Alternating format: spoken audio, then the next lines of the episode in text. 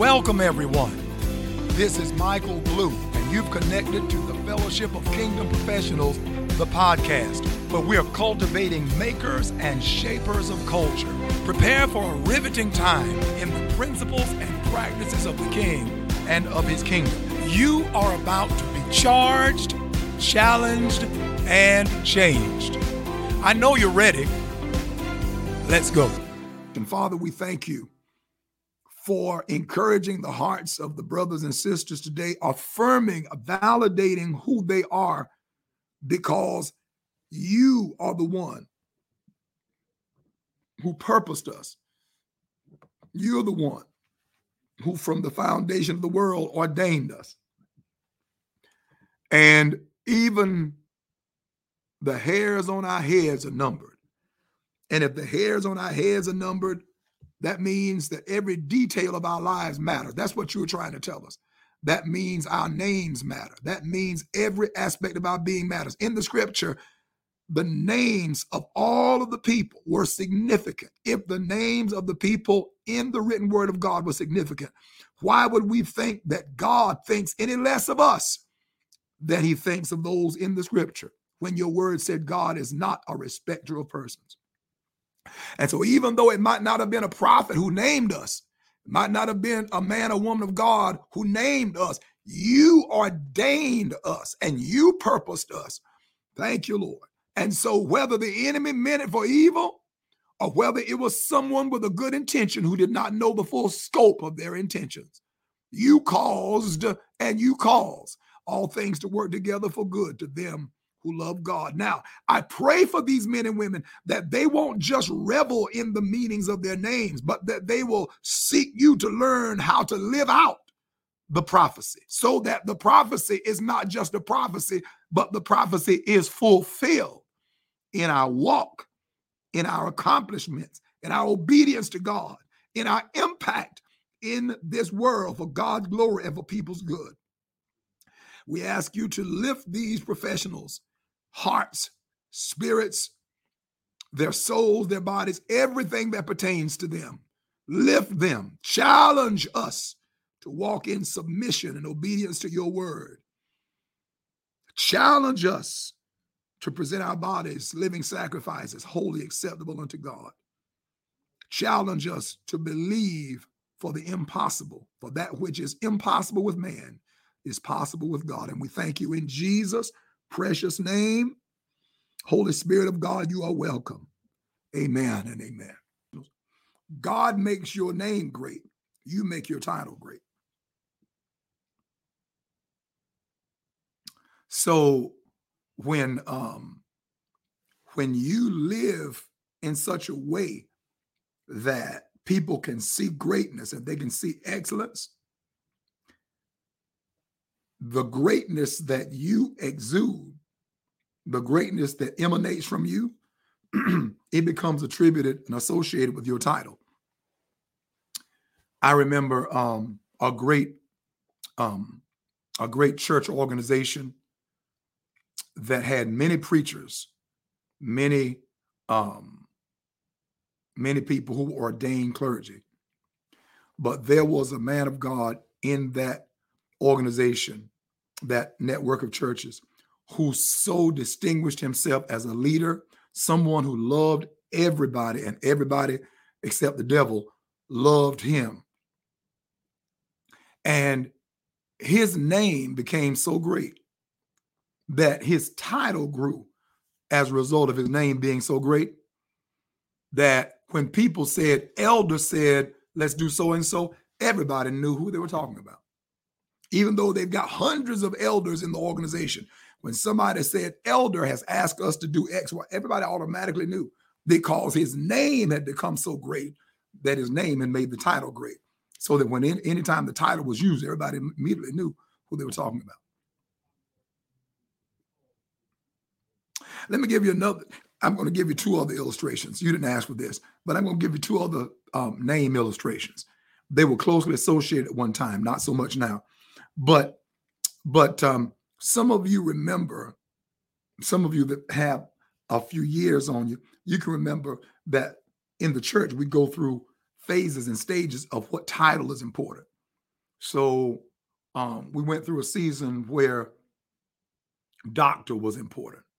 And we went through a season where apostle or prophet was important. And Bishop Jakes came on the scene. Bishop Jakes came on the scene and God began to use them in a miraculous way. And I watched people, I watched people who had always been known as doctor this one and so forth. All of a sudden, they became bishop. God made Thomas Dexter, Dexter, excuse me, God made Thomas Dexter Jakes' name great.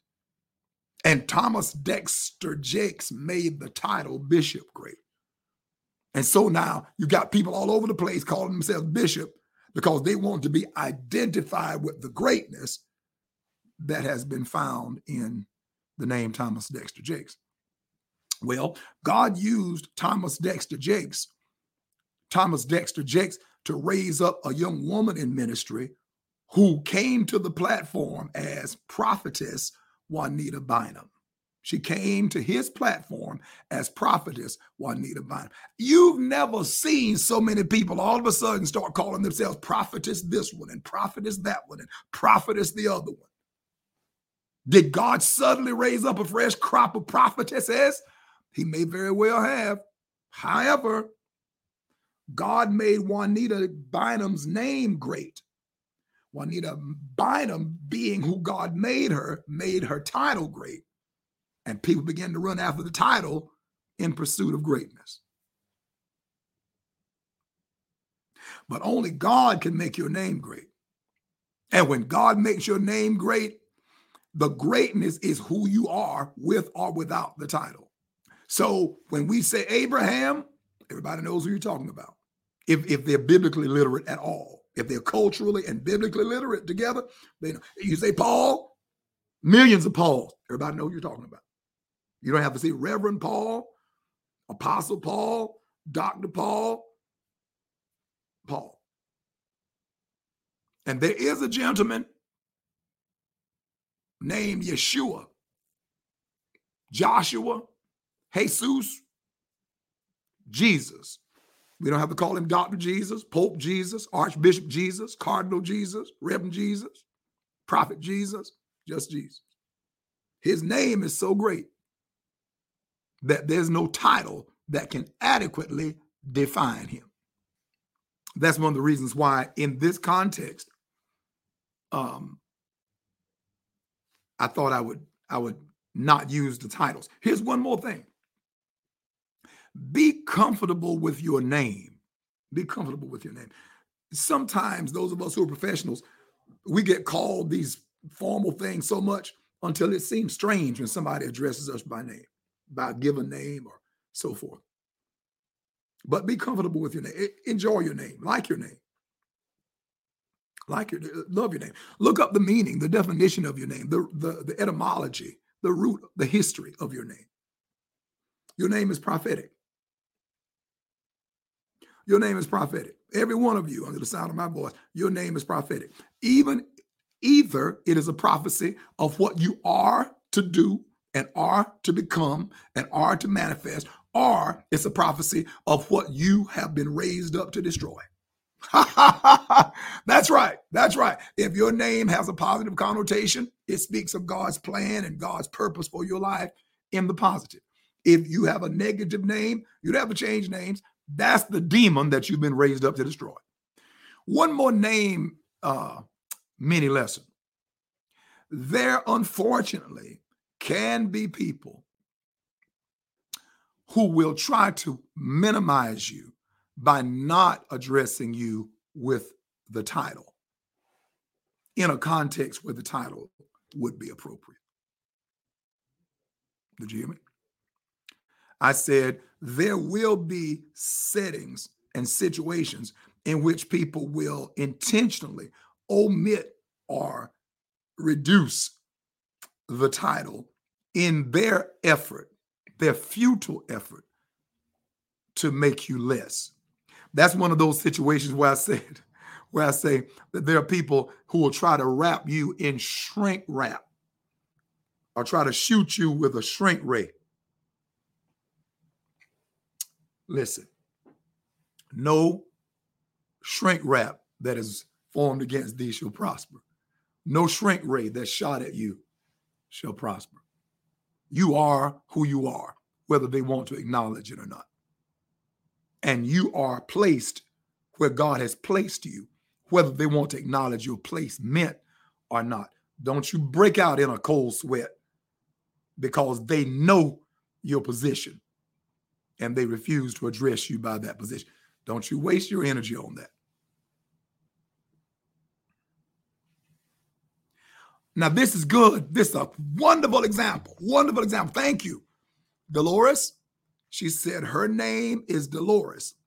In Spanish, it means pain. It does. It means pains and suffering. Remember, remember, um, uh, Spanish is a romance language, as is French, as is Italian.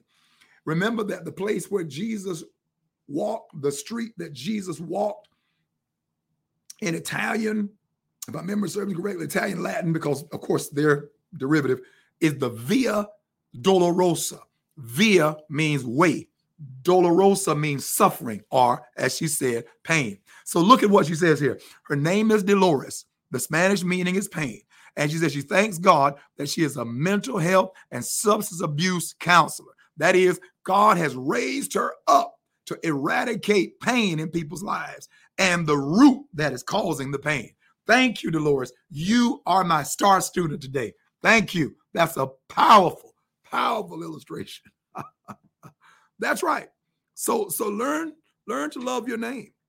Learn to love the fact that God loved you enough that he gave you a prophetic utterance as your name. And every time somebody says your name, they're prophesying.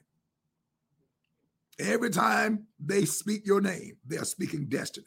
They might not mean to. They might not. Even, they might not uh, even realize what they're doing, but it's well.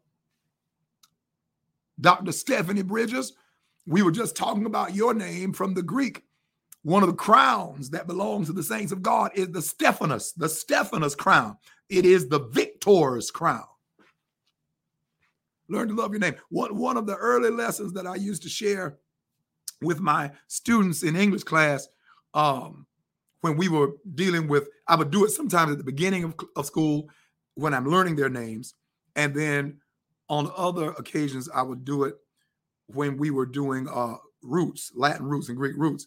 I would talk to them about the definition of their names. And I don't care how rough and gruff and maladjusted that child was.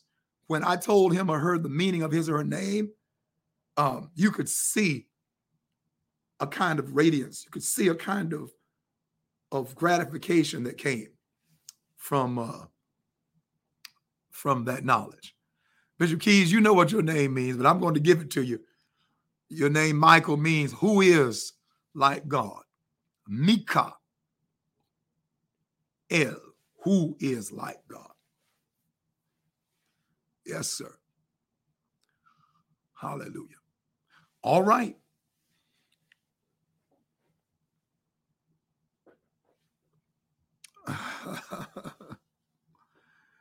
All right. So yeah, if if you don't know the meaning of your name, do the research. With Google, it's simple enough. Okay. But but it's not just it's not just a, a label that has been slapped on you. It's a prophetic utterance.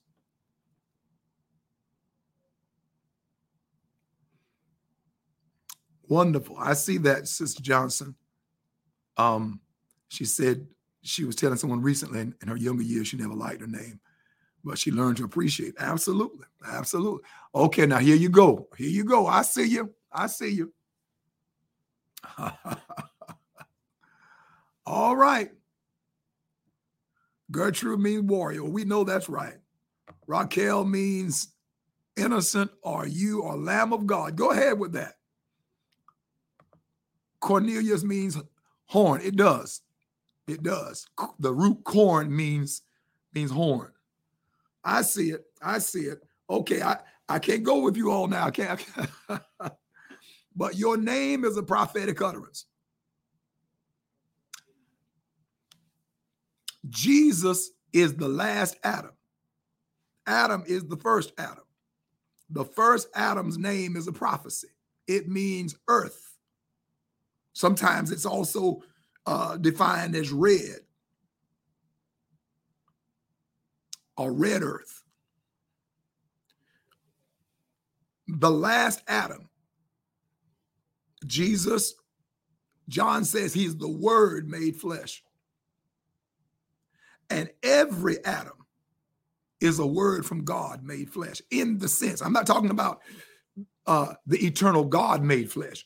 I mean, Jesus is the word made flesh. You are a word made flesh. Jesus is the word of God, the thought of God, the mind of God made flesh. You are a word from the mind of God made flesh. All right. All right. Does that make sense? Now, Lakeisha Shannon, you were one of my former students. You would have been in my classes when I was talking about Latin and Greek roots. Let the saints know that we did, in fact, deal with those things. All right. Uh, Alexander. Well, just all you have to do is go to Google. I'll, I'll, I'll point this out though. I'll point this out. You know that Alexander the Great was the Greek conqueror, the Greek warrior. Now, um, leader of is it leader of men or something of that nature? Because the root andro means men or man. I think you will recall that. All right.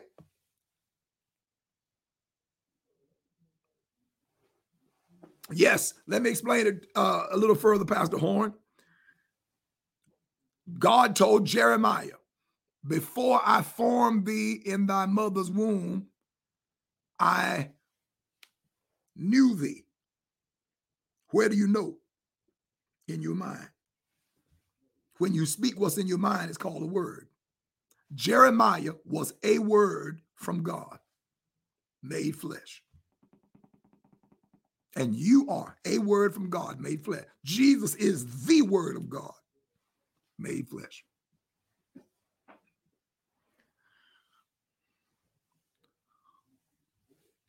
Well, looks like we're going to turn this this session into etymology 101. yeah, yeah, yeah. Well, brother Alex, you've got your answer. That's that's co-pastor Alex. I, I remember that the ander is, is from the root andro, which means man in the Greek. Uh, and so you've got the whole thing there. Isn't this good? I'm seeing, I'm seeing these these names, and um,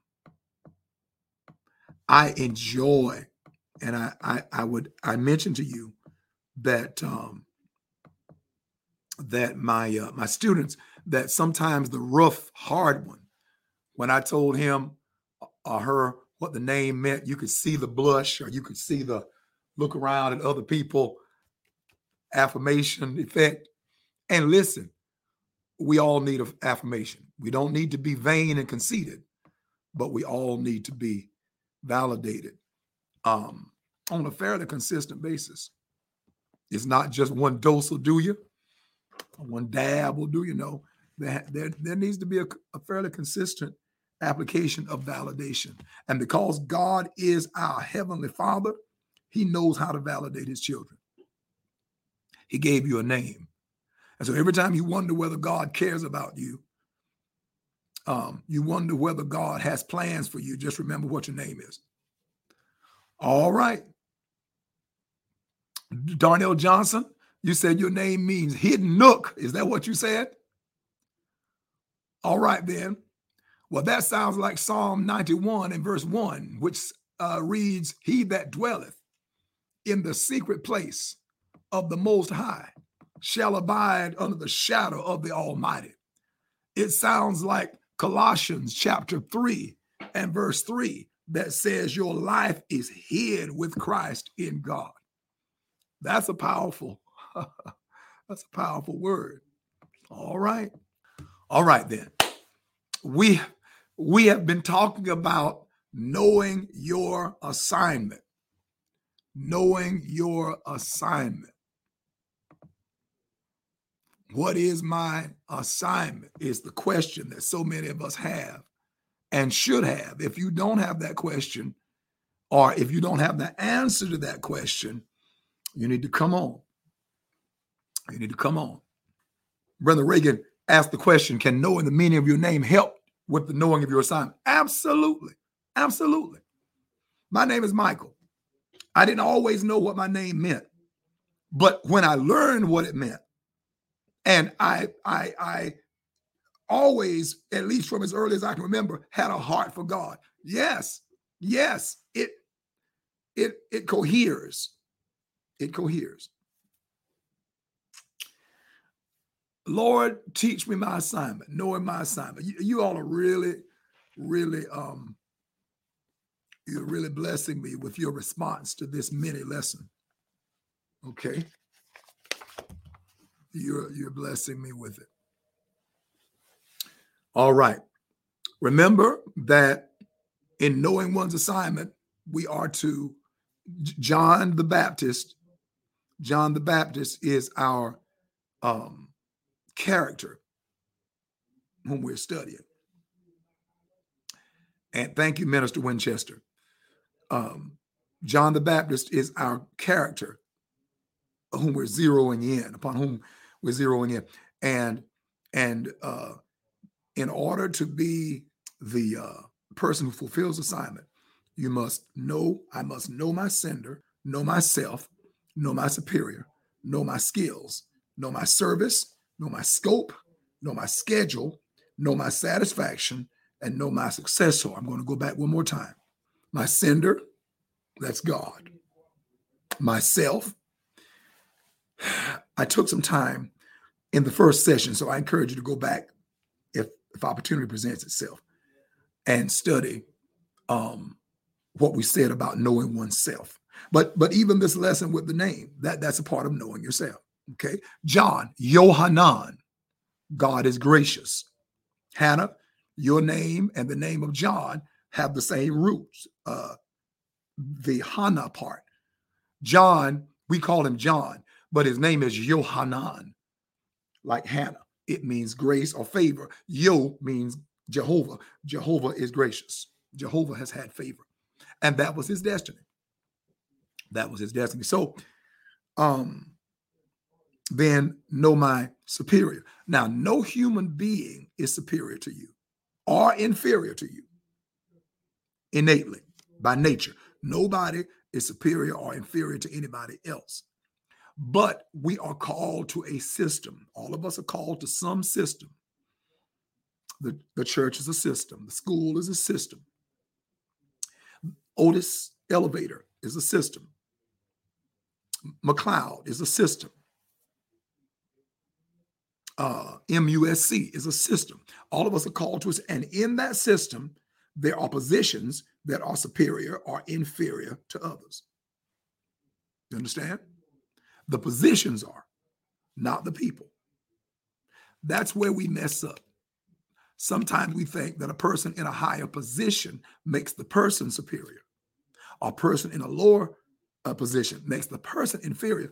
And we handle the person as if he or she were defined by the position.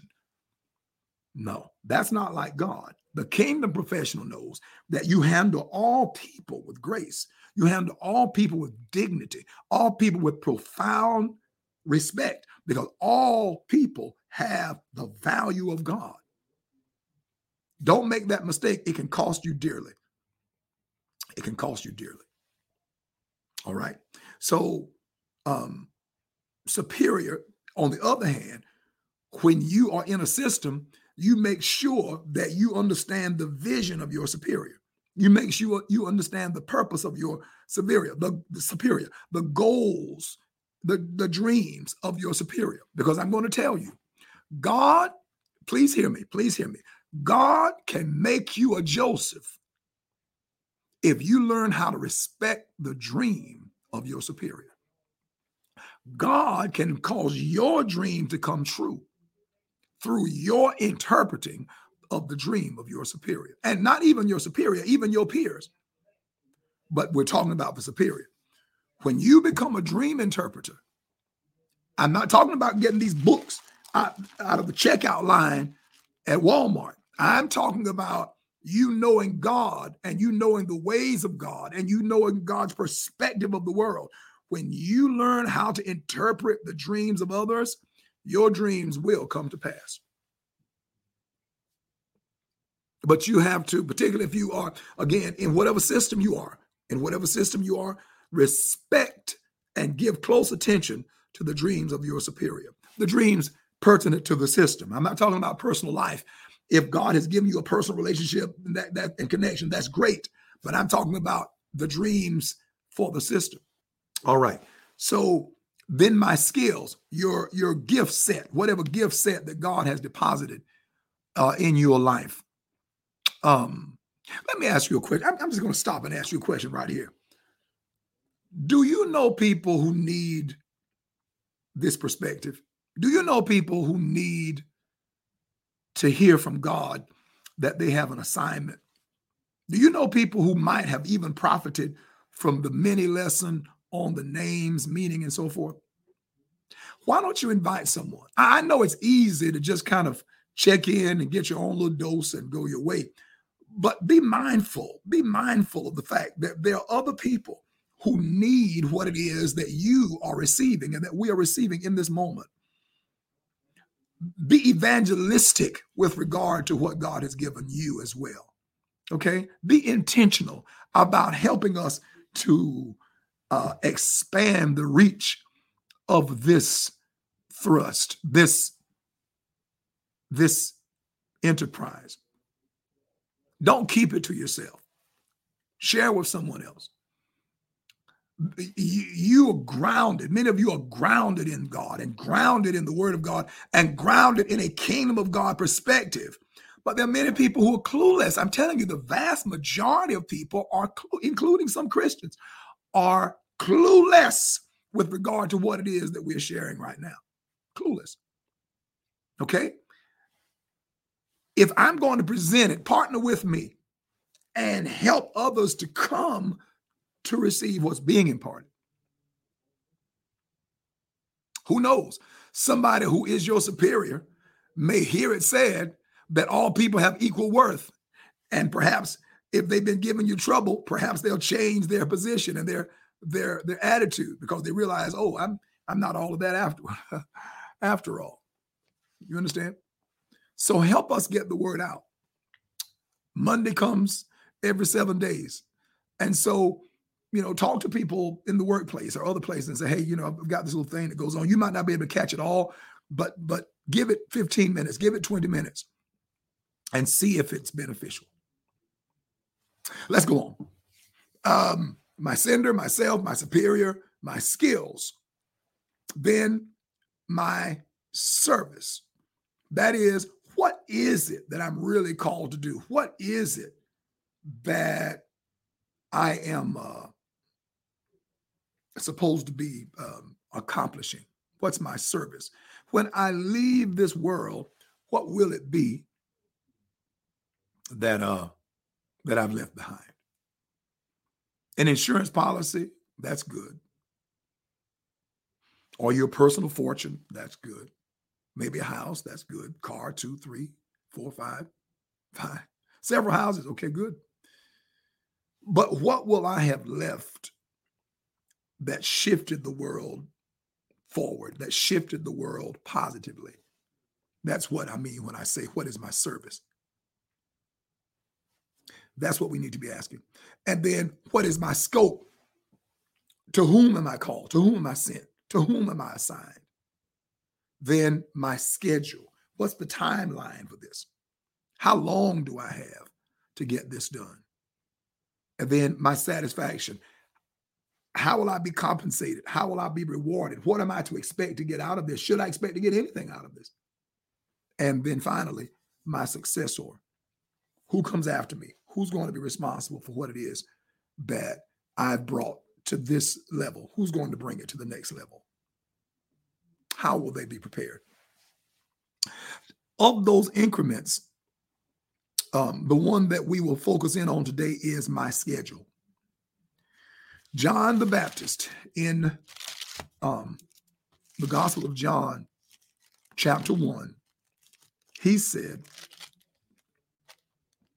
in verse 23 I am the voice of one crying in the wilderness, make straight the way of the Lord, as said the prophet Isaiah. In the book of Luke, chapter 1, in the book of Luke, chapter 1, we find some things about John as relates to he is to prepare the way of the Lord. So let's look at some details about him. Chapter 1. The Bible says that in verse 11 there appeared unto him that's the that's the father of John the Baptist, a gentleman named Zacharias. There appeared unto him an angel of the Lord standing on the right side of the altar of incense. All right? And if you keep on reading, verse 13, but the angel said to him, Fear not, Zacharias, for thy prayer is heard, and thy wife Elizabeth shall bear thee a son, and thou shalt call his name John. All right. If you read verse 17, the last clause, to make ready a people prepared for the Lord. So that's his mission. That's John's assignment. Now look at verse 26. And in the sixth month, the angel Gabriel was sent from God unto a city of Galilee named Nazareth. Now, this implies that about six months after uh, Gabriel went to Zechariah, he now goes to Nazareth and he, in verse 27, he goes to a virgin espoused to a man whose name was Joseph of the house of David, and the virgin's name was Mary. And the angel tells her she's going to have a child. So there appears to be about six months between uh, John's conception and Jesus' conception. So they're about six months apart in age. Look at the book of Luke, chapter 3. The book of Luke, chapter 3. If you look at verse 21, the Bible says, Now when all the people were baptized, it came to pass that Jesus also being baptized, he was baptized by John the Baptist. Look at verse 23. At the time of Jesus' baptism, the Bible says, and Jesus himself began to be about 30 years of age. So if Jesus is about 30 years of age, then John is about 30 years of age plus about six months. Now, John was preaching before Jesus showed up because he was preparing the people for Jesus. What time did John start preaching? I don't know. What how old was he when he I don't know. But John had a window up to about age 30 before the person for whom he was preparing was going to appear. So, in other words, there was a limit in how much time John had to get the nation ready for Jesus. Are you listening? I said that John John the Baptist has a limited time to prepare the people for Jesus.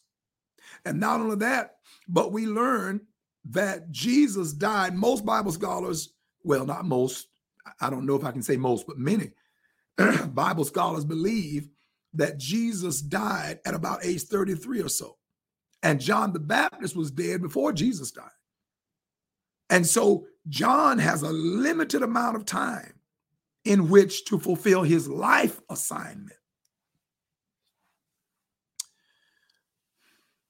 Ecclesiastes chapter 3 and verse 1 says, To everything there is a season and a time to every purpose under heaven. Your life assignment has a time frame on it, it has a schedule, it has a time limit on it.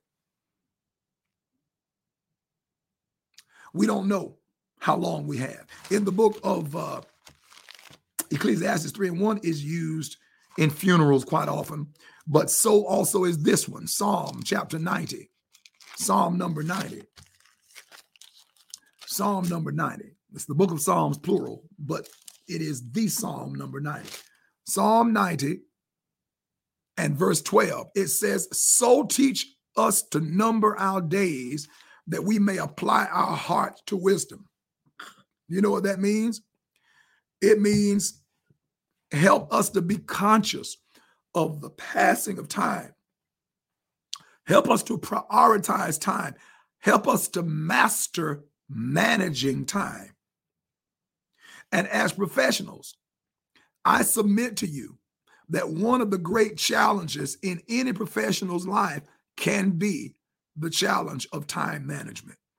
If you are visionary, if you are an inventor, if you are an establishmentarian, if you are a supervisor, if you're over a department or over a business or over some aspect of the business, business, you're over a classroom, you're over some agency. My dear brothers, my dear sisters, one of the great chap, those of us who are responsible for churches, one of the great challenges that we face is the challenge of mastery of time management. If we do not manage time, then time will master us in such a manner that we will not achieve all that we're capable of. I gave the illustration this morning that I used to say to my students concerning standardized testing that the test does not measure what you know primarily. The test does not uh, measure what you know primarily, it measures what you are able to communicate that you know. That is, it it measures what you show you know. The test results are not a measure of what you know first. They are a measure of what you can effectively show that you know.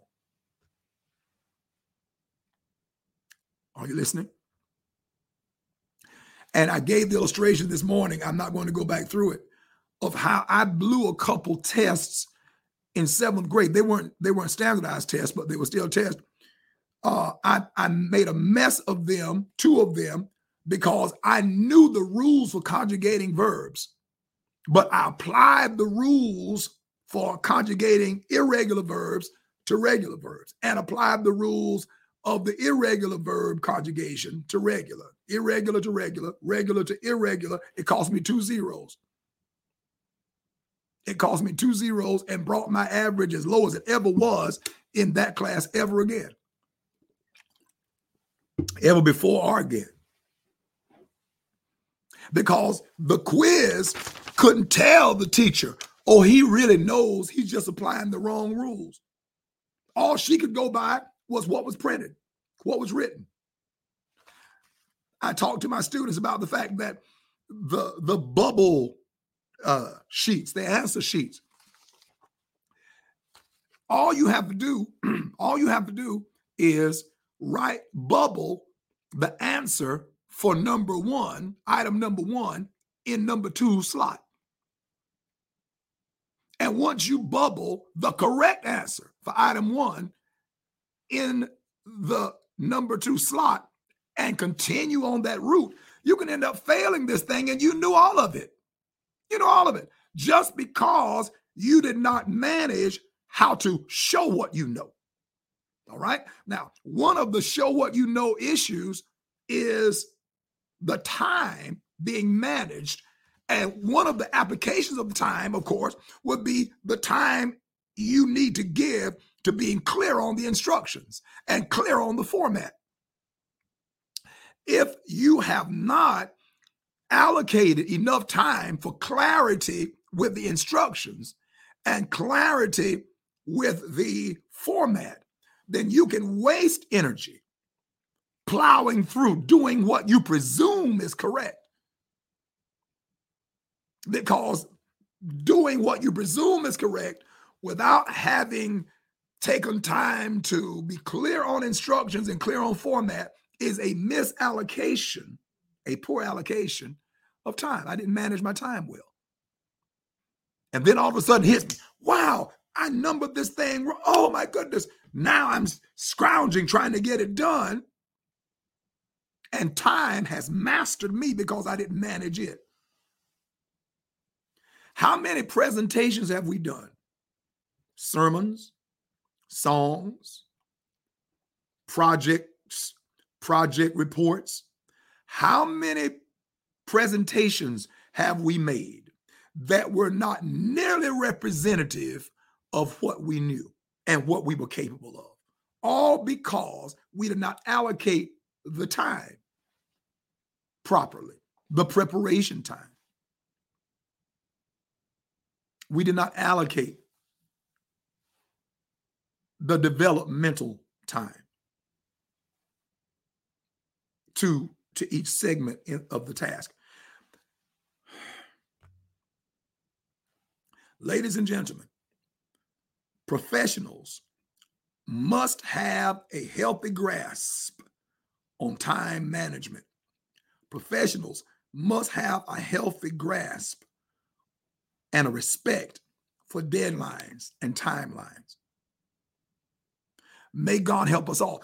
A profession and the the more of a professional you are, you know, there's so many people. I listen to young people very often say, I want to own my own business. I want to. One of the keys to being a successful business person is that I must manage myself in relation to time. When we say time management, it's really kind of a misnomer because, you know, really truly, we can't manage time. We can't handle time we manage ourselves relative to time. That that's time management is self-management. If I don't say anything else, I, I just preached. Okay. Time management is self-management. That is self and resource management. I can't do anything to time. I can't speed it up. I can't slow it down. I can't make more of it. You understand? Uh, and I'm not going to hurt myself and make less of it so I can't really do anything with time. But time management is self management. Time management is decision management. Time management is planning. So I'm, I'm not so much, it, we call it time management, but really and truly, I'm managing myself in relation to time. Only God can manage time itself. Only God but I can manage myself relative to time and thereby let time work for me instead of working against me. Can you see that? Um let's uh let's look at this. This is a very familiar passage, the book of Jeremiah, chapter 18. The Bible says in verse 3, Jeremiah says, Then I went down to the potter's house, and behold, he wrought a work on the wheels. Many of us are familiar with that story of Jeremiah and the potter, correct? The Bible says, verse 4 And the vessel that he made of clay was marred in the hand of the potter. You know what? I, I wish you could, uh, I wish you had that pulled up uh, in your Bible somewhere um, or, or in, in some device. Let me, uh, mm, and the vessel that he made of clay was marred in the hand of the potter. Colon. So he made it again, another vessel as seemed good to the potter to make it. That's 18.4. 18.4. Jeremiah 18.4. Now listen, listen. What's he doing? He's making a clay pot. He's making a pot out of clay. Hello? He's making a pot out of clay. He is the potter. We are the clay. Got it? And the Bible says the vessel was marred in the hand of the potter. I have a number of lessons that I've taught from this particular text. But the one I'm going to lift up right now is this one. the vessel was marred in his hand. It's been preached many times. I'm still in his hand. Okay. The vessel was marred in the hand of the potter. One thing the Lord gave me many years ago is that the vessel was marred in his hand, not in his mind. That means the vessel in his hand didn't look like what he envisioned in his mind. Okay? So I'm marred in his hand, but I'm not damaged in his mind. He still remembers what he intended me to be. Got it? And so he can make me over. That's we shared that lesson many years ago. But here's here's the third one. The Bible says, read the text, and the vessel that he made of clay. I want everybody to see it. And the vessel that he made of clay was marred in the hand of the potter. What's what's next on the page? Colon. So he made it again another vessel. What's between the word potter and so? A colon. Now, any of you who know about making pottery, you know that of clay, you make pottery of clay, um, you take it, you knead it, beat it, get the rocks out and all that kind of thing, shape it, and then you're going to put it into the kiln, the K I L N. Now, apparently, he has not put it into the kiln yet. Apparently, he has shaped it. All right. But he hasn't put it in the hardening uh, set yet. But how many know that from the moment that you shape this clay, there's a limited amount of time between the shaping and the hardening. And if the pot hardens with the mar or the damage in it, it's going to have to be discarded. If the clay pot gets hard before the potter can reshape it, he won't be able to reshape it. He'll have to throw it away and start with another piece of clay. And so the title of the lesson is I Don't Have Long. Damaged in the hand of the potter. The potter still knows what he has in his mind. He's got the power to make me over. Oh, that's great shouting ground. But here's the thing you've got to realize there's not an infinite amount of time between the damage and the redoing. That colon says, I don't have long. That colon says, you got to let him make you quickly. You got to make let him make you soon. You can't just be resting on he can make me over, he can make me over, he can make me over. That clay every moment of time is settling. That clay is hardening. That clay. You understand what I'm saying? So the title of the lesson is I don't have long. I don't mean you're going to die. It means that this opportunity has an expiration date on it. This opportunity, hear me, I'm talking about your schedule. Your assignment has a schedule. This opportunity has an expiration date on it. If it doesn't have an expiration date on it, it has a best if used by date on it.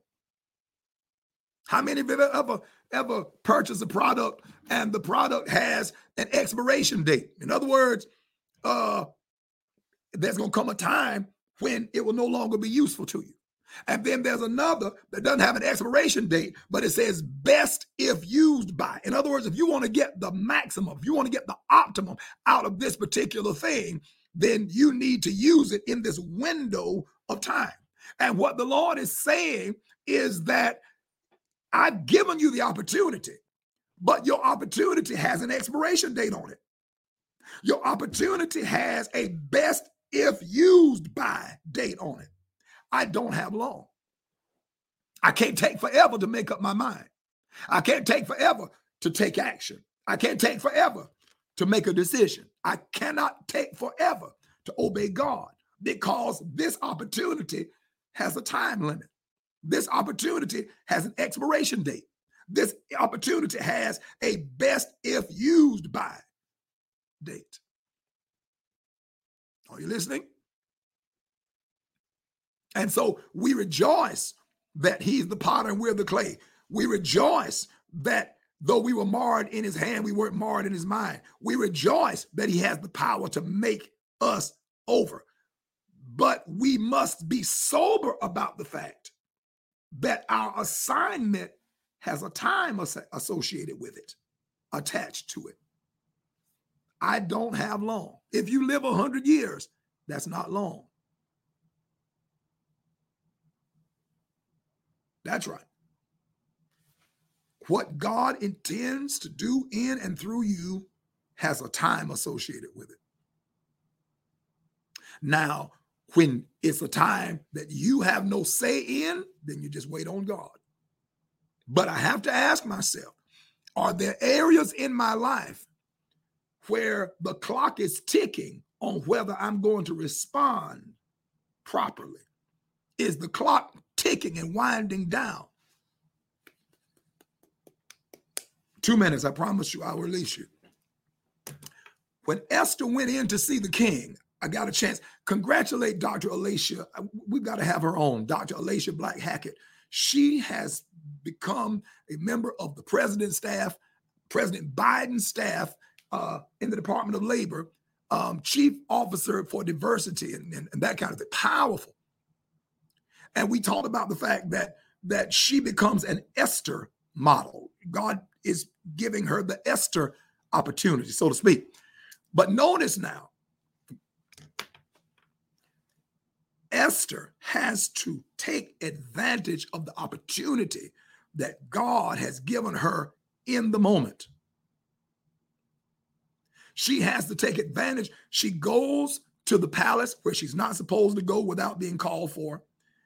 And the king extends to her his scepter. The king extends to her his scepter. And the Bible said Esther t- touched the top of the scepter. He did what? He extended the scepter. That's the thing that means she can, can live in his presence. She can have an audience. He stretched out the scepter. And the Bible says Esther touched the top of the scepter. That means I accept your gracious invitation. I accept your gracious opportunity. Ladies and gentlemen, suppose when the king stretched out the scepter, Esther had not touched it. Suppose Esther had not moved forward. How long can the king hold this scepter up without his arm getting tired? How long can the king hold the scepter up without his circulation not getting poor and his arm getting numb? How long will it be before he lets the scepter down? Say, I don't know what, what's wrong with this lady. I don't know what's wrong with her. I've given her the opportunity. I've given her a chance. Listen, the scepter of favor is being pointed in your direction. The scepter of divine purpose is being pointed in your direction. But if you don't respond to this extending of the scepter, the scepter is not going to hang in suspended animation forever. You don't have long. You don't have long. That's the title of lesson. You don't have long. The other lesson was entitled Touch the Top, one concerning Esther. My point to you is, brothers and sisters,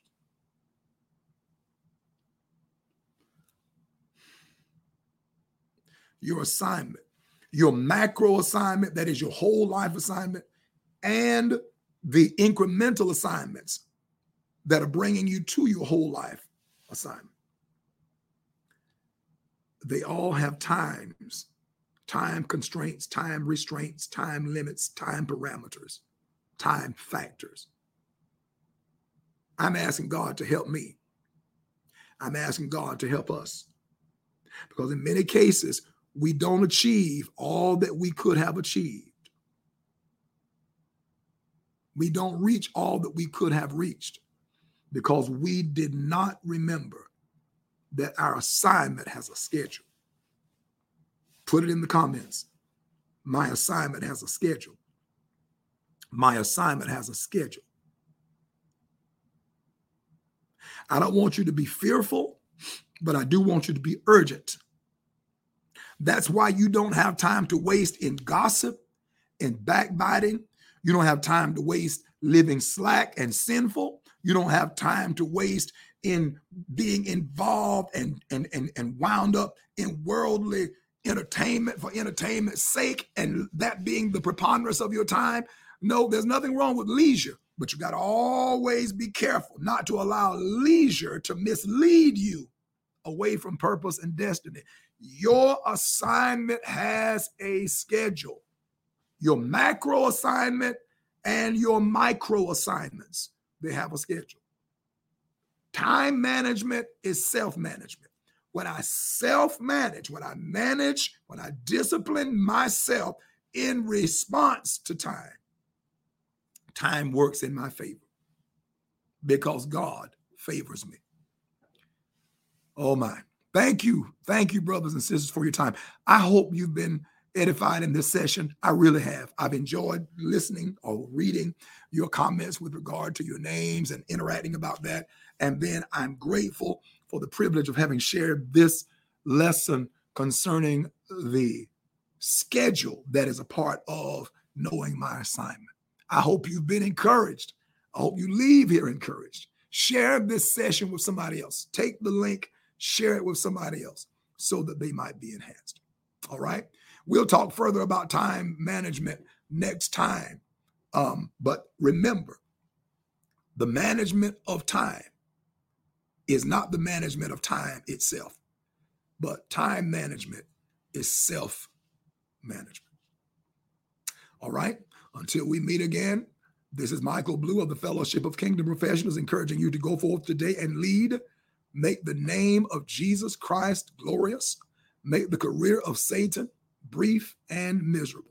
Together, we shall bring pleasure to Christ's heart and fame to his name. Until we meet again, may the peace of God go. Thank you for listening to the Fellowship of Kingdom Professionals, FKP the podcast. If you'd like more engagement, click the link in the show notes to join like minded professionals in the FKP Facebook group. Follow us at Bishop M.A. Blue on all platforms. Also, join the FKP Weekly Conversation live every Monday at 11:30 a.m. Eastern on Facebook Live and on YouTube. Finally, be sure to rate and review on Apple Podcast and subscribe wherever you listen to podcasts.